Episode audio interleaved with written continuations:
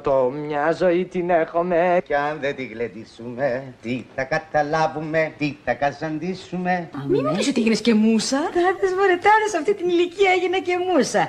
Αλλά έτσι, έτσι, έτσι είναι. Αρχίζεις μουσίτσα, γίνεσαι μουσα και στο τέλος καταντάς μουσείο. Κάθε Σάββατο γύρω στις 10.30 στο ρόλο του Σαββάτου με το Ρένο σας ταξιδεύουμε και ξεδιπλώνουμε αναμνήσεις από τη ζωή και το έργο μεγάλων καλλιτεχνών που σφράγισαν τον ελληνικό κινηματογράφο, το θέατρο και τη μουσική με μένα την Κατερίνα Συμπόνη στη νέα πανελλήνια φωνή. Λοιπόν, σήμερα δεν ξέρω αν το προσέξατε, αλλά είμαστε μια ωραία ατμόσφαιρα είμαστε. Σαν παλιό σινεμά και σαν τη γαλήμα που μιλάει με τα... Δεσποινής Κική, δεν έχουμε καιρό. Τα καλυστία αρχίζουν και θα βγει καμιά άλλη. Φύγε, ποταπέ. Μπορεί να είμαι φτωχή, αλλά τον αγαπώ. Η ψυχή μου, η σκέψη μου, όλο μου το είναι. Ανήκει σε αυτόν. Είναι μια γυναίκα πλασμένη για έναν άντρα. Γι' αυτό. Τι τα πες, μωρά!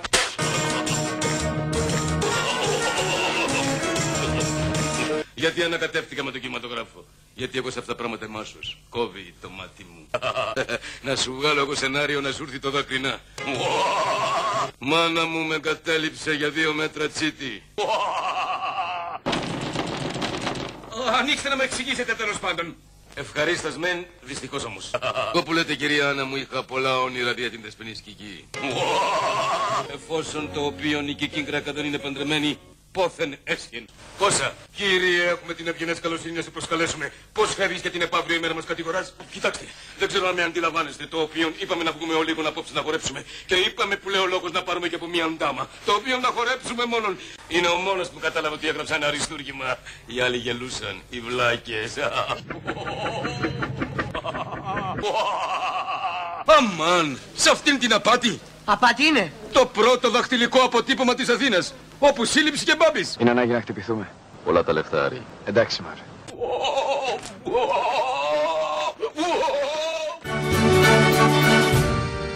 Θέλω ένα πολύ πολύ μεγάλο χειροκρότημα για το αγόρι εδώ δίπλα μου, σας παρακαλώ, Σπύρος Καλογύρου. Σπύρος Καλογύρου, the best. Καλώς ήρθες αγάπη μου. Σπύρος Καλογύρου. Ο Σπύρος Καλογύρου υπήρξε αγαπημένος ηθοποιός του ελληνικού κινηματογράφου. Αν και ερμήνευε συνήθως ρόλους κακού, ο ίδιος ήταν ευαίσθητος, καλόκαρδος και αγαπήθηκε από όλο τον κόσμο. Υπήρχε ένας άλλος κακός, πολύ κακός στο κινηματογράφο. Ποιος παιδί μου; Αυτό εδώ. Α, δεν ήταν κακός. Θα μου παίξει και μαζί. Ε, πολύ κακός ήταν. Σπύρος, Βιαστής, το πιο κακός. καλό παιδί του... Του ελληνικού σινεμά. Άλλο, άλλο, παιδί, μάλλον. Τι μας έπιθε, καλύτερο. τι μας έπιθε. Τι; Εγώ τον χώνευα. Δεν τον γνώρισα μια φορά και μου έριξε και δύο ποίηματα για τη γυναίκα του και από τότε τον λάτρεψα. Ο Σπύρος Καλογύρου είναι ο ηθοποιός που ταυτίστηκε τόσο πολύ με τους ρόλους του κακού που ενσάρκωνε στις κινηματογραφικές ταινίες, ώστε όπως έλεγε ο ίδιος, τα παιδιά της γειτονιάς του τον φοβόντουσαν. Δεν είμαι κακός, βέβαια, δεν είμαι, δεν έχω καμία σχέση. Έχω αισθήματα άλλα. κάποιες ταινίες του κινηματογράφου ως ένας εκ των κακών, σε εισαγωγικά. Εγώ τι να, ηθοποιός είμαι.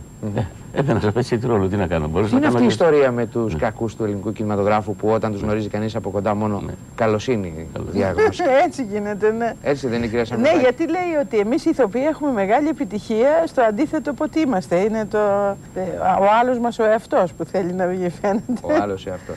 Δεν έπαιξα και κομμωδίες και κομμωδίες και όλα τα πάντα όλα. Ο Σπύρος Καλογύρου ήταν βέρος Αθηναίος. Γεννήθηκε στις 3 Νοεμβρίου του 1922 στην Κυψέλη και μεγάλωσε στα Σεπόλια. Η οικογένειά του ήταν φτωχή και μεγάλωσε με τη φροντίδα της μητέρας του, την οποία ο ίδιος αποκαλούσε ηρωίδα. Ο Σπύρος Καλογύρου γεννιέται στην Κυψέλη, σε μια γωνιά της Αθήνας. Από Καλή μια- φρονά ο δρόμος. Καλή φρονά. Ωραία. Και τι θυμάστε από εκείνα τα δύσκολα χρόνια. Χάνετε νωρί- νωρίς τον πατέρα σας, έτσι Ναι, δεν είναι, ναι, ναι. και αναλαμβάνει η καπετάνισσα της οικογένειας για τα μάνα. πέντε παιδιά. Η μάνα. Η μάνα. Εκείνη που θυμάμαι, μόνο θυμάμαι την αυλή του σπιτιού μας, εκεί, με μια μουριά μέσα. Τη φαντάζομαι μια Ναι, όμορφη αυλή, σαν και ναι. αυτές που δεν υπάρχουν πια. Δεν υπάρχουν πια Έτσι, σωστά. με τα Φτωχική. λουλούδια της. Φτωχική. Ούτε σπίτια υπήρχαν πολλά πολλά. που- Υπάρχει ο ηθοποιός στα όνειρα του Σπύρου Καλογύρου σαν παιδί τότε; Όχι, καθόλου. Όχι. Τίποτα. Υπάρχει η ανάγκη Όχι. της επιβίωσης; Της βεβαίωση. Δουλειά, πολύ, πάρα πολύ δουλειά από μικρό παιδί. Για να Τίποτα, δούμε παιδιά. τι επαγγέλματα. Ε, λέει εδώ το σκονάκι μου βοηθός σε ταβέρνα, βοηθός Ναι. σε μπακάλικο, Στο σε μπακάλικο. νταμάρι. Στο δαμάριο. Τα πάντα όλα. Έκανα για να επιζήσουμε. Θέλω να μου Εντάξει, θυμηθείτε κάτι από εκείνα τα χρόνια. Κάτι που έχει μείνει χαραγμένο στο μυαλό σας. Τα χρόνια τα δύσκολα. Γιατί εγώ γεννήθηκα μέσα σε τέλος πάντων κινήματα, δικτατορίες, ό,τι, ό,τι μπορεί να φανταστείτε. Και πόλεμοι. Κατασταλάζει ο Σπύρος ο Καλογύρου κάποια στιγμή και αποφασίζει να γίνει φωτογράφος. Έγινε. Αγάπη προς τη φωτογραφία ή πάλι άλλο ένα επάγγελμα προς άλλο την ναι. επιβίωση; Ναι, ναι, προς επιβίωση. Τα καταφέρνατε Τα- τα ως κατα- φωτογράφος; Ναι, ναι. Ήμουν πολύ καλός. Η Ευαγγελία μπορεί να πει, ξέρεις. Εγώ ξέρω, τον πρόλαβα φωτογράφο. Α, τον προλάβατε. Έτσι, ναι. Το- τον Δεν είναι γνώρισα η γνωριμία παράλληλα. στη δραματική σχολή. Είναι στη δραματική σχολή η γνωριμία, αλλά παράλληλα ο Σπύρος τουλάχιστον για τέσσερα ή πέντε χρόνια είχε κρατήσει και το φωτογραφείο. Μετά όμως τον βοήθησε πάρα πολύ ο χώρος και έγινε φωτογραφείο, αυτοδύναμος ναι, οικονομικά φυσικά. Και το ε, παρεχώρησε στον αδερφό του το φωτογραφείο. Επομένως, εμείς γνωριστήκαμε στα πρώτα πρώτα χρόνια της ε, θεατρικής του καριέρας και ήταν φωτογράφος ακόμη. Και ξέρω ότι ήταν σπουδαίος πορτρετίστας. Ω, Ε, βρήκα θα πρέπει να σας σπουδαία συμβουλεύω με μια πορτρέτα. που κάνω Βεβαίως. πορτρέτα. Βρήκα σπουδαία πορτρέτα ε, επώνυμων ηθοποιών εκεί ε, και μου άρεσαν πάρα πολύ. Ο Αλεξανδράκης, η Λάσκαρη, η Βουγιουκλάκη, επειδή είχε μπει και στο χώρο ο Σπύρος. Η Τζέι Μάσφιλτ. Έχω, αλλά η Τζέι Μάσφιλτ, ναι, με την Ναι, ναι. οποία έχω και ντουέτο φωτογραφία. Δεν τη φέραμε που κάναμε επίδειξη, ξέρεις. Τελείωσε το δημοτικό σχολείο και αμέσως μετά φίτησε στη Σεβαστοπούλιο Εργατική Σχολή. Ο λόγος που επέλεξε τη σχολή ήταν το φαγητό που πρόσφερε στους σπουδαστές της. Την περίοδο της κατοχής, όπως υποστηρίζει ο ίδιος, υπήρξε σαλταδόρος, μαυραγορίτης, έμπορος λαθρέων τσιγάρων, λοποδίτης, χωρίς να μάθουμε ποτέ αν έλεγε αλήθεια ή όχι. Από τα εφηβικά του χρόνια, ο Σπύρος Καλογύρου άρχισε να εργάζεται ως φωτογράφος στο φωτογραφείο που διατηρούσε με τον αδερφό του. Η εργασία του απέφερε ικανοποιητικά κέρδη. Παράλληλα με το φωτογραφείο, ξεκίνησε και η ερασιτεχνική του ενασχόληση με το θέατρο. Δεν φανταζόταν κανείς τότε ότι το θέατρο θα γινόταν μια μεγάλη αγάπη. Είδα το φως του ήλιου στην Κυψέλη. Στην Αθήνα. Δεν υπήρχαν σπίτια τότε. Χωράφια. Με μια μάνα καλή που προσπαθούσε να μεγαλώσει τα πέντε της παιδιά. Έναν πατέρα πολύ καλό, αλλά η καλοσύνη του τον έκανε να χάσει τα πάντα. Σχολείο, στο δημοτικό, στον Άγιο Μελέτη. Το καλοκαίρι δούλευα σε διάφορα μαγαζιά για το φαΐ να πούμε. Μετά πήγα πρώτη γυμνασίου και από εκεί πάω και τελειώνω την Σεβαστοπούλιο Εργατική Σχολή. Το γιατί, γιατί μέσα είχε και φαγητό τα μεσημέρια. Μας φέρναν φαγητό και μηχανουργείο και μαζί ελληνικά. Τελείωσα τη σχολή αυτή και αρχίζει ο πόλεμος, κατοχή. Έγινα φωτογράφος, άνοιξα μαγαζί δικό μου. Εγώ είχα ένα ταλέντο τέλος πάντων να γράφω έτσι στίχους, διάφορα πράγματα. Ένας σκηνοθέτης εκεί της Ιενέδη ήταν τότε, με είδε, μου λέει πρέπει να, να πας στο θέατρο. Δεν του λέω άσε μισό, έχω τη δουλειά μου, βγάζω το μεροκάματό μου και τα υπόλοιπα. Μετά πολλά τέλος πάντων με πήρε από το χέρι και με πήγε στη σχολή του ελληνικού οδείου. Α το καταλάβει. Αλλιώς θα πάρει το χαρτί για σφίγγει. Παράλληλα εργαζόμουν και στο φωτογραφείο για να μπορέσω να τελειώσω τη σχολή και να βγω ηθοποιός. Ανδρός, ποιος είναι; Ο Μαύρος. Θέλει εσένα. Ναι, λέγε. Εντάξει. Όχι, γιατί με παρατήσανε το κάτω; Έπρεπε να... Δηλαδή δεν τα κατάφερες να... Όχι, σου είπα, και μη βασίζεσαι σε μένα για αυτή τη δουλειά. Ώστε φοβάσαι. Δεν τρέπεσαι λέγω να σε κάνει ρεσίλι αυτός. Άκου να σου πω. Είναι άντρας και μπράβο του και μη μου λες εμένα να ντρέπομαι. Τα ακούς ψοφίμη. Από αυτή τη σχολή, ο Σπύρος Καλογύρου πήρε πολλά εφόδια για τη μετέπειτα καριέρα του. Εκεί είχε και την τύχη να γνωρίσει τη σύζυγό του, την ηθοποιό Ευαγγελία Σαμιωτάκη, το 1952, όταν εκείνη σπούδαζε στη σχολή και εκείνος πια είχε ξεκινήσει τη δική του καριέρα. Την πρώτη του εμφάνιση στο θέατρο την έκανε το 1955 με το θίασο του Χατζίσκου στην παράσταση Ερωτόκριτος. Ακολούθησε η παράσταση Άμλετ. Η σταδιοδρομία του όμως ουσιαστικά άρχισε όταν εντάχθηκε στο θέατρο τέχνης του Κάρολου Κουν το 1960.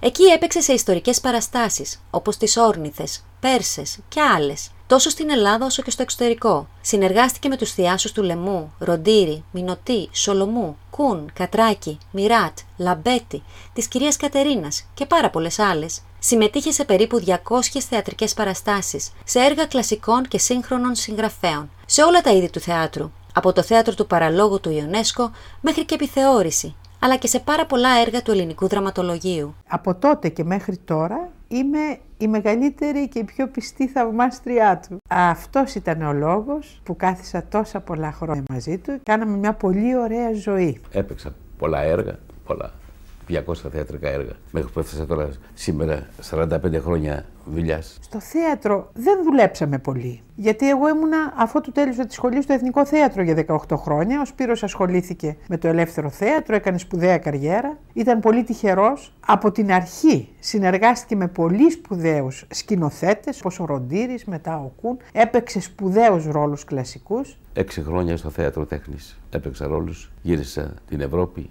μαζί με τον Καρόλο Κούν. Σε παραστάσεις όπως οι όρνητες του Αριστοφάνη, ο Ρινόκερος του Ιονέσκο, ο Παγοπόλης έρχεται του Ονίλ, η Βαβυλωνία του Δημήτρη Βυζάντιου, η δολοφονία του Μαρά. Με τη σύζυγό του έχουν πολύ λίγες συνεργασίες, καθώς εκείνη ήταν στο Εθνικό Θέατρο και ο ίδιος ήταν στο Ελεύθερο Θέατρο. Μετά όμως από το 1980 σχημάτισαν έναν δικό τους θίασο με το οποίο ανέβαζαν παραστάσεις και έκαναν περιοδίες σε όλη την Ελλάδα. Σιόντι, αν σε πάρουν είδηση θα σε σκοτώσουν. Να έχεις το νου σου. Να προσέχεις. με όλους τους σκηνοθέτες σε όλες τις δουλειές, αρχαία κομμωδία, α, αρχαίο δράμα, σύγχρονο α, θέατρο. Ιονέσκο. Ιονέσκο. Θυμάσαι. Ναι, βέβαια, βέβαια. Διαλέξτε μου τώρα, είναι πολύ δύσκολη η ερώτηση. Διαλέξτε μου ένα ρόλο από αυτούς. Στον Μπίτερμαν και οι εμπριστές. Στο Όπου- θέατρο τέχνης. Όπου ενσαρκώνεται ποιο ρόλο, περιγράψτε. Το Σμίτς, ε. Ναι, Σμιτς Α. λεγότανε. Έτσι δεν είναι; Μπαίναμε στο σπίτι μέσα και μετά. Ομολογώ πάντως ότι εγώ περίμενα να ακούσω ε, έναν άλλο ρόλο. Τι είναι; Με μια πολύ γνωστή ατάκα. Α, εσύ Αχ, λες... λες κινηματογράφο μιλάς. Λέω κινηματογράφο. Κινηματογράφο, εγώ μιλάω για θέατρο. Για θέατρο ατάκα μιλάω, που έχει για- Αλλά αυτή η σλόγκαν, ατάκα ναι. Η είναι ατάκα είναι, απίστευτη. έλα, είναι έτσι. απίστευτη. Ποια είναι η ατάκα; Ποια είναι; Από τους τελευταίους του ρόλους στη σκηνή ήταν αυτός του Λουκά στο έργο «Λόγω φάτσας» του Γιώργου Διαλεγμένου, το οποίο σκηνοθέτησε ο Αντώνης Αντίπας στο Απλό Θέατρο την περίοδο 1993-1995. Το καλοκαίρι του 96 ερμήνευσε τον Μπαρμπαγιώργο, εμφανιζόμενος μαζί με το Θήμιο Καρακατσάνη, στην παράσταση Καραγκιόζη Dream. Τέλος, το 1999 έπαιξε την παράσταση «Εγώ η Λασκαρίνα» στο πλευρό της Μιμής Ντενίση. Και τώρα ε, αποφασίσατε στο πλαίσιο, κύριε Καλογύρου, της ελληνοτουρκικής φιλίας να υποδηθείτε Ναι, ε, το Τσαούσι κάνω. Το Τούρκος. Τσαούσι. Και μισολόρος ο κόσμος. Τούρκο. Θα μας κάνετε και τη μετάφραση; Λασκαρίνα χαλούμ. Καταλέξουν να πιείς έναν καφέ και με μένα. Λασκαρίνα Η Λασκαρίνα Μπουμπουλίνα, είναι η Ντενίση. η Μιμή Ντενίση ναι. και σε αυτήν τη Καταπληκτική. θεατρική παράσταση θα σας απολαύσουμε Μάλιστα. στον ε, θεατρικό χειμώνα που αρχίζει. Μάλιστα. Πότε ε, θα έχουμε πρεμιέρα, Ε, έχει Αρχές οριστεί; Νοεμβρίου. Αρχές Νοεμβρίου. μάλιστα. Και είναι ο Τσαούσης ε, Ο Τσαούσης, ερωτευμένος με ναι. την ε, Λασκαρίνα. Φοροεισπράκτορας είμαι. Εισπράττω τους φόρους. Πίνεται το αίμα των ε, Ναι. Ελλήνων ε, Και τα- υποδούλων. ε. και τα ελληνόπουλα. Αλλά έχει αδυναμία στην Μπουμπουλίνα ιδιαίτερα. Αδυναμία στην Ω Μπουμπουλίνα. συνήθω. Με τις ωραίες γυναίκες ο Σπύρος έχει πρόβλημα. Πολύ όμορφη με την πίστη μου. και πολύ θαρόλα. Μπήκε στο πετσί του ρόλου. Τώρα μοιάζει για Τούρκος έτσι. Ξέρεις, διαλέγει τις ρόλους. Τους ρόλους τους διαλέγετε. ή- Όχι, όχι; Δεν τους διαλέγετε. Ε, Μου όχι. φαίνεται ότι ποτέ Εκείνη. δεν μπορούσαν να τους διαλέξουν οι ηθοποιοί τους ρόλους. Έτσι δεν είναι κυρία Ναι, ναι, Σαμετάκη. ναι. Κοίταξε, κάποιες επιλογές τώρα πια μπορούμε να κάνουμε. Δηλαδή, δεν μπορούμε να διαλέξουμε τους ρόλους, αλλά μπορούμε να πούμε όχι όταν είναι κάτι που δεν μας αντιπροσωπεύει. Ευτυχώς η ζωή και η καριέρα, αν θέλεις, μας έδωσε αυτό το δικαίωμα. Να μπορούμε να λέμε όχι και αυτό είναι πάρα πολύ σημαντικό για τον καλλιτέχνη. Ποιος είναι πιο δύσκολος ρόλος, ο ρόλος σε μια θεατρική παράσταση Αυτός είναι ο πιο ή δύσκολος ο ρόλος ρόλος. της ζωής; Ο ρόλος της ζωής, βέβαια. Ε, βέβαια. Ο ρόλος της ζωής. Όταν εκεί πετύχεις, είναι, ε, θεωρείς πάρα πολύ πετυχημένος. Εγώ παίζω το δυσκολότερο ρόλο τώρα στο θέατρο. Αλλά Αυτό, πάνε και μαζί Τον Τούρκο αυτά. που κάνω. Ναι, Είναι βέβαια. δύσκολο ρόλο. Δύσκολο ρόλο. έτσι Πρέπει να Και μιλήσω λίγο. ψάχνετε, ψάχνετε. Έψαξε, βρήκε Αρμένιδες, βρήκε Τουρ, ε, Τούρκους Δουλεύει τέτοιους. πολύ το ρόλο του. Πάρα πολύ, Πολύ. αφάνταστα. Τον αναλύει τι- για το τελευταίο και. Από Γι' πάντα αυτό, που το εκτός θυμάμαι. από το ταλέντο και με τη δουλειά με την οποία πιστώνει κάθε φορά το ρόλο του, α, φτάνει σε ένα τέλειο αποτέλεσμα. Η πρώτη εμφάνιση του Σπύρου Καλογύρου στον κινηματογράφο ήταν το 1955, στην ταινία του Ντίμη Δαδύρα, ο αγαπητικός της Βοσκοπούλας. Ακολούθησαν πολλές επιτυχίες και χαρακτηριστικοί ρόλοι, όπως του Γιαμούρη στην ταινία Αστραπόγιανος το 1970 του Αντώνη Βουρνά, στην Μαρία της Σιωπής το 1973 του Σωτήρη Γαρμπή, στη Δασκάλα με τα Ξανθά Μαλλιά το 1969, του Αρμάγου στη Στεφανία το 1966 και του Γιακουμί στη Μανταλένα το 1960. Ο κόσμος όμως, ακούγοντας το όνομά τους, σκέφτεται τη θρηλυκή ατάκα «Είναι πολλά τα λεφτά Άρη», η οποία ακούστηκε στην ταινία Λόλα το 1964, όπου στο ρόλο του Μαύρου ετοιμάζεται να χτυπηθεί με τον Νίκο Κούρκουλο για χάρη της Τζένι Καρέζης. Αλλά πάντως αυτή η ιστορία που μου είπατε πριν με τον ε, Κούρκουλο στη, στη Λόλα εκεί, το ξύλο με τα γερμήλα. Ξύλο. Ταλαιπωρήθηκα πάρα πολύ. Στη Λόλα. δηλαδή βγήκε, ε, τον έβγαλε έξω από το κέντρο που ήταν μαζί με την Καρέζη. Ναι. Ως Τον πήρα- μαύρος. Ως μαύρος, ο οποίος ο Παπαγιανόπουλος μου δίνε χρήμα. Πώς είναι η σημερινή πληρωμένη δολοφόνη; Έτσι ήταν και τότε. Φοβερά αντιπαθητικός ρόλος. Φοβερά αντιπαθητικός. Εντάξει, τόσα, τόσα, τόσα, τόσα. Εντάξει, και έφυγα και πήγα για να τον τελειώσω. Ναι. Τον έβγαλα έξω, ήρθε αυτός, αλλά εγώ παλι, παλικάρι κι εγώ βέβαια, αλλά και ένα μαχαίρι. Το ρίχνω για να παλέψουμε. Δεν τον χτύπησες πισόπλατα. Όχι. Ήταν παλικάρι και ο Όχι, εγώ μαύρος. παλικάρι ήμουν, αλλά. Α, στα βρωμερό παλικάρι, τέλος πάντων. Λοιπόν, η υπόθεση είναι μία. Τι, ε, τον βγάζω έξω, τον φέρνω. Ρε μαύρε μου λέει, γιατί το κάνεις αυτό; Του λέω πολλά τα λεφτά, Άρη. Το γύρισμα αυτό όμως ήταν ε, επίπονο. Αυτό το γύρισμα ιδιαίτερος, ε; επίπονο; Εκείνη, η- το κινηματογράφος είναι σκηνές, σκηνές, ξέρετε. ε; Ναι, φυσικά. Την άλλη μέρα το πρωί, κάναμε τη σκηνή εκείνη, ξεκινάμε για να πάμε να παλέψουμε. Ναι. Μέσα σε ρινίσματα από, από, από τα σίδερα, ξέρετε, το εργοστάσιο αυτό.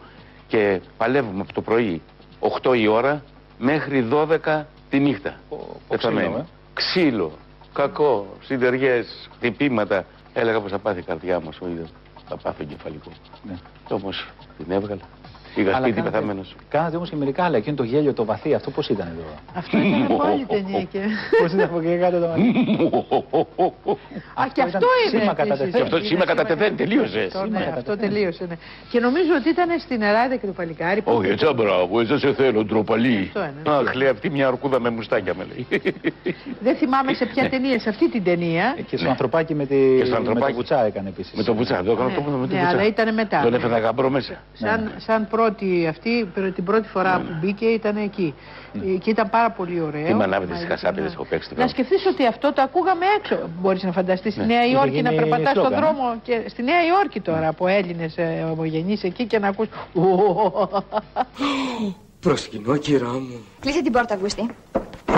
Αυγουστή, πώς θα σου έταξε ο πατέρας μου για να χτυπήσεις τον Ζέπο του Πεπονάρη; Το ξέρει και η αφεντιά σου. Εγώ τον έβαλα. Πώς θα σου έταξε; Τι πω να πει αυτούνο. Ο αφέντης δεν τάζει. Προστάζει. Πώς σου φαίνεται αυτή η καρφίτσα, Αυγουστή; Βασιλικιά, σίγουρα θα στη χαρίσει ο γαμπρός σου. Σου τη χαρίζω. Είναι δική σου. Μα- Μου τη χαρίζεις; Όχι, όχι, ευχαριστώ, κυρά μου. Δεν δέχομαι μπριλαντιά. Και χωρίς αυτούν, εγώ το χρέο μου θα το κάμω. Δεν κατάλαβες, Αυγουστή. Την καρφίτσα τη χαρίζω για να μην χτυπήσει το Ζέπο του Πεπονάρη. Μου γυρεύεις να πάω κόντρα στον αφέντη; Να μην κάνεις την παραγγελιά του. Να τον γελάσω; Είπα να μην κάνεις την παραγγελιά του. Όχι, όχι, κυρά μου, δεν γίνεται.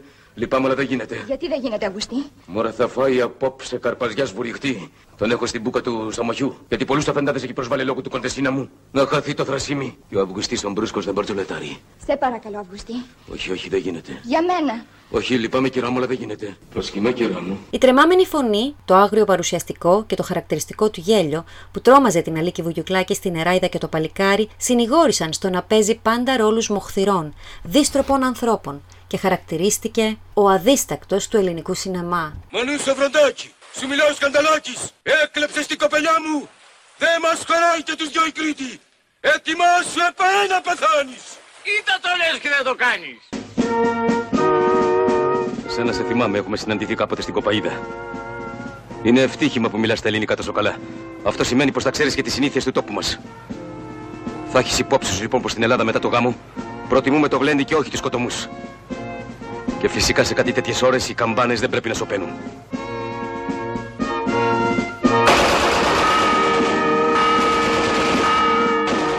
Παρ' όλα αυτά, μας έχει χαρίσει άπειρες στιγμές γέλιου μέσα από κομμωδίες. Είχε ταυτιστεί όμως τόσο πολύ με τους ρόλους του κακού, ακόμα και τα παιδιά της γειτονιάς τον φοβόντουσαν. Έκανα περίπου 80, 80 ταινίες. Ε, η πρώτη μου ταινία ήταν με την Αλίκη Βουλιουκλάκη, ο, ο αγαπητικός της Βασκοπούλας. Ο Δανδύρα ήταν σκηνοθέτης, θυμάμαι. Έκανα το Γιώτη, έπαιζα. Το Γιώτη. Ε, και άλλες διάφορες ταινίες προφή μου. Μετά ε, παίζω ένα Τζίμι τον Τίγρη. Ο Τζίμις ο Τίγρης ήταν ένα μικρού μήκου έργο. Το Παντελής ο Βούλγαρης ήταν ο σκηνοθέτης.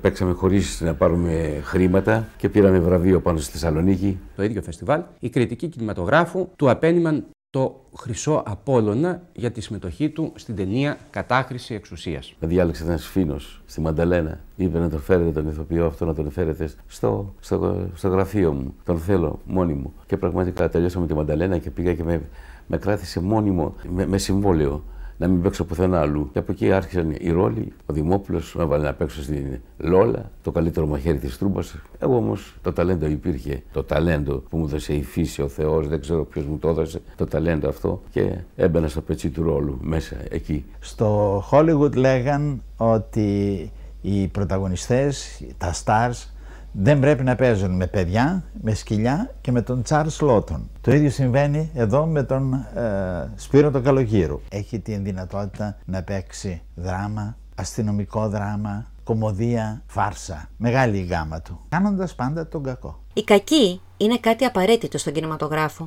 Οι σκηνοθέτες για τους ρόλους αυτούς διάλεγαν πάντα συγκεκριμένους ανθρώπους, γιατί θεωρούσαν ότι ο ρόλος τους ταιριάζει. Μερικοί από τους ηθοποιού που ερμήνευσαν ρόλους κακών ήταν ο Δήμος Σταρένιος, ο Στέφανος Στρατηγός, ο Αρτέμις Μάτσας και πάρα πολλοί άλλοι. Τους πιο πολλούς ρόλους του κακού όμως τους έχει παίξει ο Σπύρος Καλογύρου. Συνολικά έχει παίξει σε 70 περίπου ταινίες, σε 36 τηλεοπτικές σειρές και αρκετές βιντεοτενίες. Πήγαιναν όλα εντάξει πάνω στο πλοίο σας, κύριε Ρίχτερ.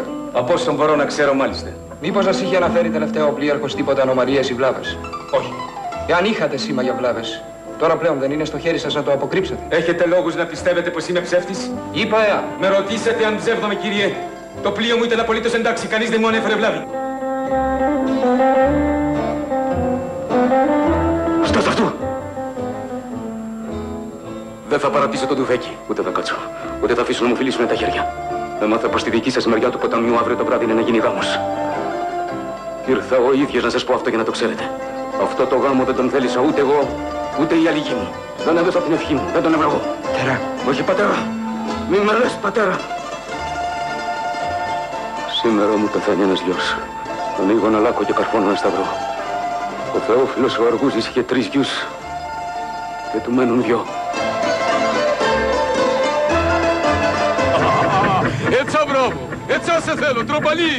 Δώ μου τη χέρα σου. Δώσ' το χέρι σου στον αραβωνιαστικός. Όχι, θα μου το φάει. Δώ μου τη χέρα σου. Για να σε μάθω εγώ να μην τρέπεσαι. Μην τρέπεσαι, Μητσό μου. μην Μα δεν τρέπεται, το πούμε. Καλώς ορίσατε. Μπράβο, Φουρτουνάκη. Η κόρη σου είναι σωστή νεράιδα.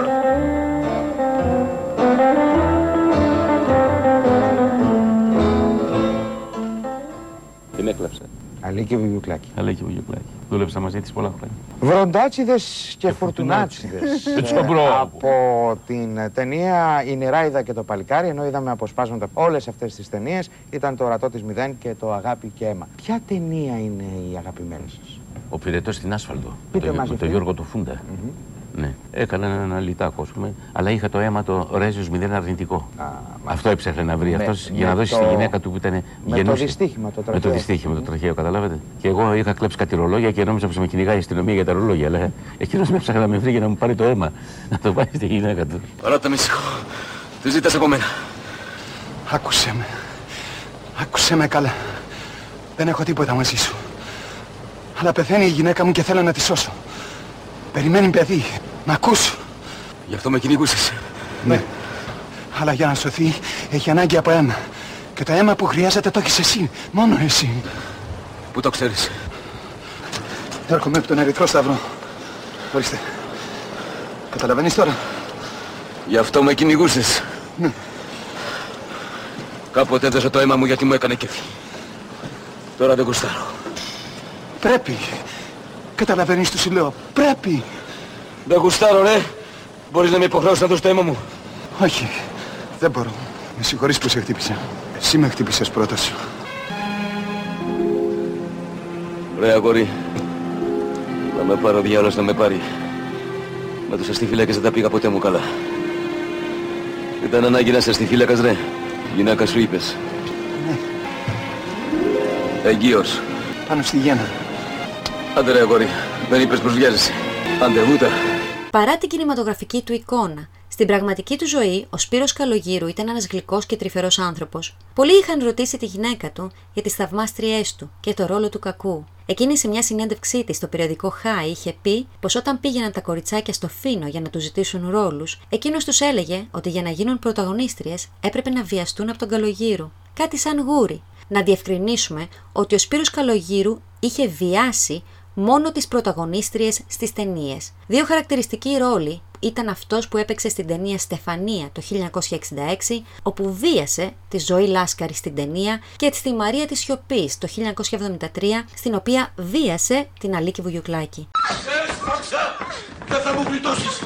Με ρεσίλεψες στη λακαναγορά, με ταράξανε στο πρόκολο. Δεν έχω πρόσωπο να αντικρίσω σε έναν αδελφό. Γιατί; Κακό είναι που είμαι καλλιτέχνηδα. Μπουζουξού θες να πεις. Τιμή και δόξα μου. Αυτές είναι σήμερα οι καλλιτέχνηδες. Και εγώ σου λέω να παρατήσεις τα ρεζιλίκια και να παντρευτείς. Γιατί θα με βρεις καμιά φορά που δεν θα έχω ξεπουλήσει τα σέσκουλα και θα φτάσω μέχρι φόνο. Ήμαρτον Παναγία μου. Και εγώ σου λέω πως και να με σκοτώσει θα γίνω βεντέτα. Άμα σε σκοτώσω γίνε. Τουλάχιστον θα έχω το κουτελό μου καθαρό. Στρατή μου, μη συγχύζεσαι. Δεν κάνει κανένα κακό το κορίτσι. Μάνα ο στρατής μίλησε. Θα γίνει αυτό που λέω εγώ. Έχεις ένα μήνα διορία. Μετά νεύω τις χείρες μου. Και εγώ σου λέω ότι θα κάνω αυτό που μου αρέσει. Αμάν, θα κλάψουνε πολλά μπουζούκια. Η καριέρα του Σπύρου Καλογύρου υπήρξε σπουδαία. Το 1966 στο Φεστιβάλ Κινηματογράφου της Θεσσαλονίκης του απονεμήθηκε τιμητική διάκριση για την ερμηνεία του στην ταινία μικρού μήκους «Τζίμις ο Τίγρης» του Παντελή Βούλγαρη. Το 1971 οι κριτικοί κινηματογράφου του απένιμαν τον Αργυρό Απόλλωνα για το ρόλο του στην ταινία «Κατάχρηση εξουσίας». Είχε τιμηθεί επίσης με την χρυσή κεφαλή του θεάτρου Βάχταγκοφ της Μόσχας. Δεν εννοώ να δώσετε άσυλο στην ενομία. Καλησπέρα, Πολυχρόνια. Καλησπέρα, Θεία Πλούταρχη. Τι σου συμβαίνει, τι; Έξω φρενών είμαι Πολυχρόνια, έξω φρενών. Πλούταρχε. Αρίστη, άφησε τα σπλιαρία. Πού είναι αυτή; Έλα, Θεία Πλούταρχε, εδώ είναι σπίτι μας, δεν πήγε πουθενά. Κάτσε να ηρεμήσεις. Πολυχρόνια, κόρη ξεπορτίζουσα είναι. Εσύ την έδιωξες, Πλούταρχε. Αρίστη, όχι μόνο ψεύδεσαι, αλλά και συκοφαντή. Στην παράθυρες, στην παράθυρες, κάτσε, κάτσε να ηρεμήσεις. Άλλο δέρο κι άλλο εκδιώκω. Και σε ρωτώ Πολυχρόνια, τι είναι προτιμότερο να σε δίνουν να σε διώξουν; Ε, εμένα δεν με δίρανε, αλλά το άλλο μην το λες γιατί ταράζομαι, σε παρακαλώ. Σε ρωτώ Πολυχρόνια, τι θα έκαμνες αν επέστρεφε σπίτι σου και έβλεπες εσύ στην θύραν την κόρη σου; Να την ασπάζεται ένας μαντράγαλο. Τη φύλαγες στην πόρτα. Στην θύραν. Τι θα έκαμνες; Πηγαίνετε πήγε κύριε παιδιά, πηγαίνετε πήγε μη φαίνεστε, σας παρακαλώ. Και δεν θα ηγαίνε στο θηρίον; Όχι, Θεία Πλούταρχε. Πολυχρόνια, τι είδους αρχαία είναι αυτά. Ναι, οι άνθρωποι είναι Θεία Πλούταρχε. Τι να κάνουμε, θα φιληθούνε, τι θα κάνουν δηλαδή; Να την φιλήσει πρώτου γάμου; Εσύ τη Θεία Ρίστη φίλησε μετά το γάμο; Μάλιστα. Γι' αυτό την έπαθες. Όταν είδα την κόρη μου να την ασπάζεται εις την ρίγη. Όταν εξήλθε να μεταβόει στο γυμνάσιο, όλοι με περιέπεσαν. Ποιοι όλοι; Οι διαβάτη, οι έμποροι από τα καταστήματα, ο οδηγός του τρόλεϊ, ο επιστάτης του σχολείου. Τι έλεγαν δηλαδή; Εντροπή σου πλούταρχε σου φίλησαν την κόρη. Εντροπή σου πλούταρχε σου φίλησαν την κόρη. Ε, και πού το μάθανε, βγήκε παράρτημα. Μα δεν μη το έλεγαν. Εγώ το εικόνι στα ότα μου. Μη εφαίνεται ότι μου το λέγουν. Si εφαίνεται και εσύ την έκανες μαύρη στο ξύλο. Με τι πρόσωπον θα υπάγω να υποβάλω την αιτησή μου; Πώς θα γίνω καθηγητής με μια κόρη φιλημένη. Έλα, θεία Πλούταρχε, σε παρακαλώ. Δηλαδή, όποια φιλήσουνε δεν γίνεται καθηγητής ο πατέρας της; Ποτέ. Σε παρακαλώ, κάνε μου τη χάρη και των καθηγητών της κόρες φυλάνε κάποτε. Έτσι γίνονται με τους νέους. Φιλιούνται, αγκαλιάζονται, φλερτάρουνε. Που είσαι όλα αυτά όμως αξιοπρεπώς. Ο Σπύρος Καλογύρου συνάντησε για πρώτη φορά την Ευαγγελία Σαμιωτάκη στη Δραματική Σχολή του Ελληνικού Οδείου το 1952. Εκείνη ήταν 18 χρονών και σπούδαζε στη σχολή, και εκείνος 13 χρόνια μεγαλύτερός της. Κανείς από τους δύο δεν φανέρωσε αμέσως το ενδιαφέρον του. Η ίδια η Σαμιωτάκη είχε πει σε συνέντευξή της ότι ερωτεύτηκε αμέσως τον Σπύρο Καλογύρου. Προσπάθησε μάλιστα να διώξει με τρόπο όποιον από την οικογένειά της τον συνόδευε στη σχολή για να δώσει την ευκαιρία στον Καλογύρου να της μιλήσει. Αλλά εκείνος δεν το τολμούσε. Κάποια στιγμή όμως δεν άντεξε και τη ομολόγησε τον έρωτά του μέσα από ένα ποίημα που είχε γράψει για εκείνη και της το απήγγειλε. Όταν την πρωτογνωρίσατε, τι τη Ναι, όταν με πρωτοείδε, όταν με πρωτοείδε. Ήταν του Μάη δειλινό, σαν πέρασε βουβή, καμαρωτή πανέμορφη, ψηλή σαν την τουλίπα. Και ενώ η φύση έπαιρνε το χρώμα το μαβί, μ' αρέσει τη σε φώναξα, πρόλαβα και της είπα. Εκείνη κοντοστάθηκε, έγειρε το κεφάλι, το χέρι μου της πρότεινα για να βρεθώ σημά τη και μια χορδή ερωτική άρχισε ευθύς να πάλι, σαν μου έδωσε και φίλησα τα ροδοπέταλά της. Ήταν εκείνη που ψάχνα να βρουν τα δυο μου μάτια, εκείνη που εγνώριζα μόνο στα όνειρά μου, εκείνη που αν μου τάξουν ολόκλησα παλάτια, θα μένει πάντα και θα ζει βαθιά μες στην καρδιά μου. Λίγο καιρό αργότερα, ζευγάρι πια οι δυο τους, της ομολόγησε ότι από την πρώτη στιγμή που την είδε του άρεσε. Αλλά σκέφτηκε ότι είναι πολύ ψηλή και όμορφη και θα τον ταλαιπωρούσε. Τα πρώτα χρόνια του γάμου του ο Καλογύρου τη ζήλευε, αλλά δεν της το έδειχνε. Όπως δήλωσε η ίδια σε συνέντευξή της στην εφημερίδα Εσπρέσο. Το ζευγάρι έμεινε μαζί για πάνω από 50 χρόνια και απέκτησε έναν γιο, τον Κωνσταντίνο, και μία εγγονή, την Ευαγγελία. Αποτέλεσε ένα από τα πιο αγαπημένα και μακροβιότερα ζευγάρια του ελληνικού καλλιτεχνικού χώρου. Σε συνεντεύξεις τους δήλωναν αιώνια ερωτευμένοι. Τους χώρισε μόνο ο θάνατος εκείνου. Αυτός ο έρωτας μας χάρισε ένα θαυμάσιο γιο, τον Κωνσταντίνο, και ο Κωνσταντίνος με τη σειρά του μας χάρισε τη Βαγγελίτσα, ένα αγγελούδι που είναι τώρα 2,5 χρονών, πήρε το όνομά μου Λένε όλοι ότι μου μοιάζει. Εγώ χαίρομαι πάρα πολύ γι' αυτό. Περάσαμε δυσκολίες. Όμως αγαπούσε πολύ ο ένας τον άλλον. Πίστευε πολύ ο ένας τον άλλον. Συμπαραστάθηκε πολύ ο ένας τον άλλον. Σε αυτό το χώρο, το γεμάτο δυσκολίες, είναι πολύ σπουδαίο να συστηρίζει ο άνθρωπος που αγαπάς και που πιστεύεις. Τα τελευταία χρόνια της ζωής του, ο Σπύρος Καλογύρου είχε αποσυρθεί από το θέατρο. Το 2003 ξεκίνησε η μεγάλη περιπέτεια της υγείας του όταν υπέστη πολλαπλά εγκεφαλικά. Έχοντας λάβει άμεσα την κατάλληλη θεραπευτική αγωγή από τους γιατρούς, αλλά και την απέραντη αγάπη και φροντίδα της συζύγους του, που ήταν πάντα στο πλάι του, κατάφερε να επανέλθει μερικώ. Είχε καθυλωθεί σε αναπηρική καρέκλα και περνούσε τον περισσότερο καιρό του στο εξοχικό του σπίτι στον Οροπό, κοντά στη φύση, που τον συγκινούσε και δάκρυζε. Όμως η χαρακτηριστική του φωνή, εκείνη η βραχνή που όλοι γνωρίζουμε, έβγαινε πια με μεγάλη δυσκολία. Δύναμη του έδινε η εγγονή του, η μικρή Ευαγγελία, η οποία έπαιζε κοντά του και τον φιλούσε και του μιλούσε. Την παραμονή της Πρωτομαγιάς του 2009, ο Σπύρος Καλογύρου μεταφέρθηκε από τον Οροπό στο Λαϊκό Νοσοκομείο, καθώς δεν είχε επικοινωνία με το περιβάλλον. Σύμφωνα με τους γιατρούς, ένας έρπης στο μάτι του είχε προκαλέσει εγκεφαλίτιδα. Προσπάθησαν να τον σώσουν, αλλά οι ελπίδες απομακρύνονταν μέρα με τη μέρα. Και τώρα, περνάτε 40 χρόνια και πώς πρέπει να αγαπάμε τη γυναίκα. Λουλούδι δροσοστάλακτο, μαγιάτικο τριαντάφυλλο μου μύρισες, σαν σίδα και μου δώσεις ελπίδα. Ευχαριστώ τη μοίρα που σε έστειλε να ζήσουμε, να φτιάξουμε οικογένεια και να μου λέει η πείρα αγάπησες, σ' αγάπησε, την πόνεσες, σε πόνεσε, τη στάθηκες, σου στάθηκε. Αχ, χρόνες σκληρέ αδυσόπιτε που αλλοιώνεις τις μορφές για να μας φέρεις στη ζωή του φθινοπόρου φύλλα, δεν σε μισώ. Τι φταίς εσύ. Έτσι μας έφτιαξε η ζωή, μα με έμαθες να αγαπώ την όμορφη γυναίκα μου και κάθε της ρητίδα. Η θεραπεία του συνεχίστηκε σε ειδική μονάδα στο Τζάνιο νοσοκομείο του Πειραιά. Η σύζυγός του και ο γιος του ήταν καθημερινά κοντά του. Ο Σπύρος Καλογύρου έφυγε από τη ζωή λίγο πριν τις 6 το απόγευμα του Σαββάτου, 27 Ιουνίου του 2009, μετά από βαθύ κόμμα στο οποίο είχε πέσει τους τελευταίους δύο μήνες. Η κουρασμένη καρδιά του είχε πια σταματήσει. Ήταν 87 ετών. Κέρδισα από τη ζωή.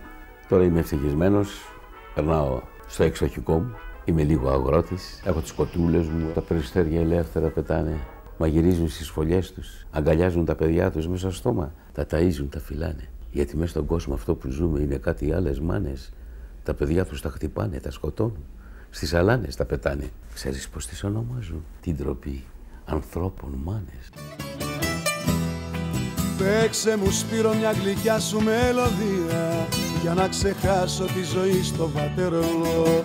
Εγώ τη βλέπω τη ζωή σαν τραγωδία και εσύ τη βλέπεις κομμωδία του Σαρλό Εγώ τη βλέπω τη ζωή σαν τραγωδία και εσύ τη βλέπεις κομμωδία του Σαρλό Παίξε μου Σπύρο ένα τραγούδι λαϊκό Ως ποτέ πια στην κάθε πίκρα σκλαβώσταμε Αφού μιλάμε του Θεού στον ενικό Γιατί ετούτη τη ζωή να τη φοβάμαι Αφού μιλάμε του Θεού στον ενικό Γιατί ετούτη τη ζωή να τη φοβάμαι Γεια σου, Μαύρη. Γεια σου, Άρη. Χρόνια έχουμε να ανταμωθούμε. Ναι, Με θες τίποτα; περθάς μαχαίρι. Όχι. Μου φέρθηκε σπαθί κάποτε. Ντρέπαμε να σε χτυπήσω μπαμπέσικα. Πάρε. Εσύ.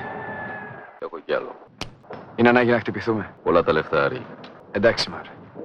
Θύμησου Σπύρο τα τραγούδια μας εκείνα που είχαμε βάλει την καρδιά μας μέσα εκεί Τώρα γυρνάν τα καροτσάκια στην Αθήνα και τα πουλάν με το κιλό στη λαϊκή Τώρα γυρνάν τα καροτσάκια στην Αθήνα και τα πουλάν με το κιλό στη λαϊκή Παίξε μου Σπύρο ένα τραγούδι λαϊκό Ως ποτέ πια στην κάθε πίκρα σκλαβώσταμε Αφού μιλάμε του Θεού στον ενικό Γιατί ετούτη τη ζωή να τη φοβάμαι Αφού μιλάμε του Θεού στον ενικό Γιατί ετούτη τη ζωή να τη φοβάμαι Τι μένεις στον άνθρωπο στο κάτω-κάτω; Μια ζεστασιά στην καρδιά του. Αγάπη πες του, όπως θες. Παίξε μου Σπύρο ένα τραγούδι λαϊκό Πως ποτέ πια στην κάθε πίκρα σκλαβώσταμε Αφού μιλάμε του Θεού στον ενικό Γιατί ετούτη τη ζωή να τη φοβάμαι. Αφού μιλάμε του Θεού στον ενικό γιατί ετούτη τη ζωή να τη φοβάμαι. Γιατί ετούτη τη ζωή να τη φοβάμαι